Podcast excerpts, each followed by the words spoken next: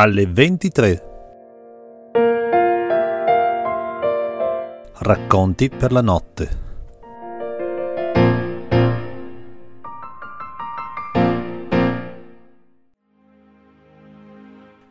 Parte sesta. E così, questo sarà il mio ultimo concerto al Castelletto. Devo ripetermelo diverse volte prima che l'affermazione diventi una realtà e non rimanga al rango di una mera ipotesi. Probabilmente quando ritornerò la nonna non ci sarà più e mia madre non sarà in grado di organizzare un concerto del plenilunio, e poi non lo vorrebbe sicuramente fare. L'ultimo concerto.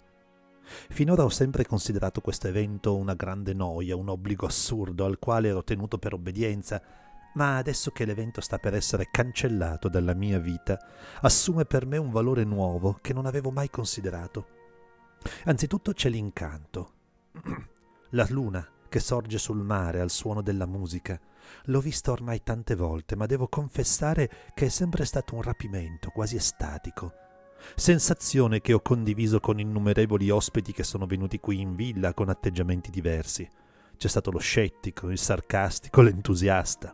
Tutti però, nessuno escluso, hanno trattenuto il respiro quando il disco faceva capolino dalla linea dell'orizzonte marino e iniziava lentamente a levarsi con l'immagine a specchio galleggiante nell'acqua. In secondo luogo, c'è la sensazione di qualcosa di importante.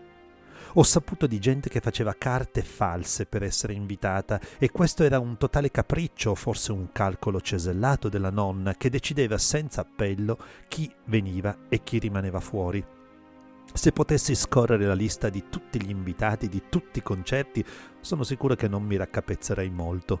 Un anno la signora tal dei tali veniva invitata insieme al marito, poi per cinque anni veniva esclusa, il sesto anno veniva invitata lei e non il marito. Perché? Boh, mistero.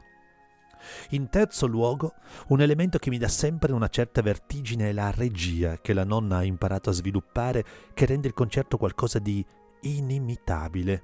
L'ora dell'inizio, ad esempio, calcolata qualche minuto prima della levata lunare, per permettere agli ospiti di contemplarne il sorgere appena accennata la musica. La scelta del programma, la scelta del rinfresco a seguire, le conversazioni, l'organizzazione delle sedie, dei tavoli, una maniacalità da capogiro. Arrivano i primi invitati in villa che, come al solito, vengono fatti accomodare al piano basso del giardino, dove vi sono ampie tavolate di minuscole porzioni di cibo con aperitivi di vario genere. Al pubblico è negata la salita alla spianata dinanzi all'ingresso del Castelletto fino a pochi minuti prima dell'inizio del concerto. Io mi sono preso la licenza di salirci prima di tutti e contemplo il grande cortile con i tavolini organizzati a grappolo, il cui fuoco è la pedana, dove risplende tirato a lucido il grande pianoforte a coda del soggiorno a piano terra, usato per concerti ristretti, d'élite. Guardo attraverso la porta sulla ripida e stretta scala che divide i due piani del giardino e giunge alle mie orecchie un parlottio disteso. Immagino l'emozione e l'ansia, soprattutto per coloro che per la prima volta assistono al concerto, generate dalla placida e insieme trepida attesa in questa serena sera di luglio. Mia madre si è arrogata la sovrintendenza della mia preparazione, farcita di raccomandazioni su raccomandazioni, tutte inutili. Questa sera non ho nessuna intenzione di fare la testa matta. Il mio abito è ormai molto simile a quello degli adulti, con la differenza che, essendo stato tagliato alla perfezione sulle forme che ha il mio corpo in questa fase della vita, mi sembra che metta più in evidenza del dovuto la larghezza delle mie spalle. Sembra un barile di vino insaccato, esclamato, guardandomi allo specchio dopo essermi vestito. «Che dici, mon cher?» ha detto mia madre, aggiustandomi il cravattino sul colletto inamidato. «Peccato per i capelli un po' troppo lunghi sulla sommità del capo», ha detto tra sé e sé, arruffandomi leggermente il ciuffo. «Mamma, vi prego», ho esclamato, «ho sedici anni». Non stai male con i capelli un poco lunghi, ma non devono ciondolare sulla nuca. Il taglio di Squarotti mi sembra adeguato, tuttavia forse l'abbiamo fatto troppo presto. Questo suo ciangottare vacuo mi infastidisce. Vorrei poterle dire ciò che incombe sulla mia mente, e anche l'acuto senso di nostalgia che già adesso permea il mio umore al pensiero che io non vivrò forse mai più un momento simile. Ma mi trattengo. Troppa è la complicità che la nonna mi ha chiesto. Il maître della serata, proprio in quel momento, ha fatto aprire le porte della scala e sento gli ospiti che pian piano salgono. Mi appoggio al muretto pieno di agavi e aloe a strapiombo sulla roccia. Giù, lontano, il cielo si va di zaffiro e il vento cessa. È il momento magico nel quale la sera subentra al giorno e prepara la notte. Sento invadermi l'animo da una grande pace. L'immobilità sale come un'onda che fissa ogni cosa al momento, al sentire di un solo istante. Tutto ciò che mi ha detto la nonna, la conversazione a tavola, mi paiono ora futili e banali, orribili conseguenze di una quotidianità esecrabile che non regge il confronto con la bellezza da cui siamo circondati. Penso anche a tutti coloro che non riescono a sollevare il capo dalla mangiatoia e sono costretti a vivere di quelle cose, spinti dalla paura di perdere la stima, una carica, il rispetto. Tutte sciocchezze che, viste da un punto di vista un poco più elevato, dove l'orizzonte si perde sullo sconfinato del mare, appaiono ridicole e risibili. È così che un'amarezza grande per la stolidità dell'umanità mi assale, questa sciocca masnada di pettoruti idioti che ama sedersi sugli scranni per mettersi in mostra, palesare decisioni, intromettersi nelle vicende personali prevaricando il sentire di coloro che li adorano e sono pronti a seguirli in questa lugubre marcia di scontro e di morte. Mi manca quasi il respiro mentre osservo il colonnello tal dei tali accomodarsi al tavolo a lui destinato, calcolando con timore se per caso sia stato confinato un poco più indietro del rubizzo commendatore, che invece ha ricevuto la sua promozione con lo stare più vicino alla sedia della padrona di casa. D'improvviso mi viene da ridere al pensiero di come la nonna giochi con l'orgoglio e il desiderio di riconoscimento dei suoi invitati. Ella, come una sorte fredda e inesorabile, distribuisce meriti e demeriti e tutti agognano ai suoi favori con una protervia pari soltanto alla loro dabbenaggine. «Mio Dio, no, non è possibile, ma questo è Rufo!» sento esclamare dietro di me una pastosa voce femminile. È la contessa Gorgioni con il suo crocchio di dame ben entrate a corte, da cui si fa seguire per ostentare una superiorità perdutasi con la caduta in disgrazia del marito che ha osato criticare il condottiero. «Come sei cresciuto? Sei un uomo», mi dice, porgendomi la mano guantata che provvedo immediatamente a baciare con leggerezza. «E anche forbito. Ti devo far conoscere mia figlia», aggiunge. «Ne sarei felice», mento. «Aloisia, vieni!» la chiama, facendo con la manina un morigerato cenno a una ragazza che ride in mezzo a un crocchio di altre ragazze. «Aloisia, ti presento Rufo, il nipote di Adele, l'erede al trono, Celia». Io mi inchino e ripeto il baciamano alla ragazza che mi porge la sua.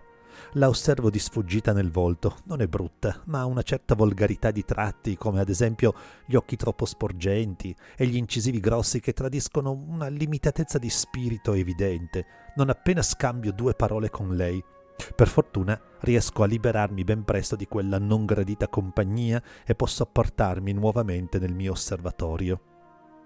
Secondo un copione ben conosciuto dagli ospiti, che hanno la fortuna di reiterare l'ascolto del concerto del plenilunio, tutti acquisiscono in fretta i loro posti, eccetto un individuo vestito bizzarramente con una camicia nera e un ridicolo fez nero che si intrattiene ancora in un capannello ridendo e conversando rumorosamente. Ed ecco, in quel mentre, arriva la nonna, barcollando mentre si regge al bastone.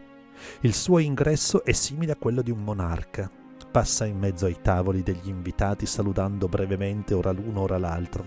Quando arriva al tavolo dove nel frattempo si è accomodato il, polest- il podestà, che nel frattempo si è trovato improvvisamente solo, essendo i componenti del suo capannello scivolati via per non farsi trovare fuori posto, fa appena un cenno della testa stirando un sorriso acido e prosegue ignorandolo completamente. E finalmente si siede. Osservo il punto da dove deve sorgere la luna e intravedo un bagliore di fosforescenza che sembra impastare la linea dell'orizzonte in un punto ben preciso. Entrano Alfano e Madame Raïssa. A questo punto la nonna si alza in piedi, tutti la imitano. E proprio in quel momento il mare partorisce il disco argenteo. La nonna batte lievemente le mani e tutto lo scelto pubblico applaude a quel miracolo naturale che si ripete ogni mese. Sento una travolgente ondata di commozione e mentre l'applauso scema lentamente e tutti si siedono nuovamente, il concerto inizia. Alfano mi pare un ottimo pianista nell'introduzione del poema di Chausson. L'emozione sembra travolgerlo e la sua musica si fa sempre più appassionata, come anche il canto. Mentre la luna sale calma nel cielo, attraverso quelle note, quegli acuti, mi pare di intravedere elevarsi verso di lei una scala dorata, piena di spine. Raggiunge lei la luminosa e superna sembianza di luce, algida e indifferente ai nostri timori, agli orrori di cui siamo origine, alle consapevolezze che ci illuminano le notti e che spesso ci fanno così soffrire.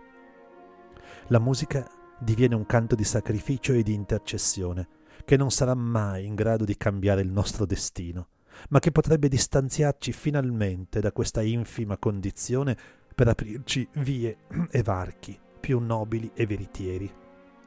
Ed è così che improvvisamente sento salire dentro di me un fremito e poi un empito che taglia in profondità la mia anima, la prende nelle sue mani forti e nostalgiche e la porta lassù, davanti a quel volto così antico eppure così giovane.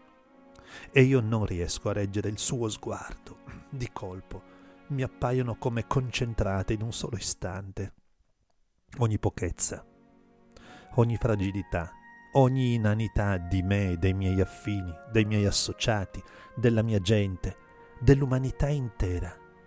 La loro infinità, estensione e crudezza generano in me tristezza così acuta che sento scorrere sul mio volto una lacrima.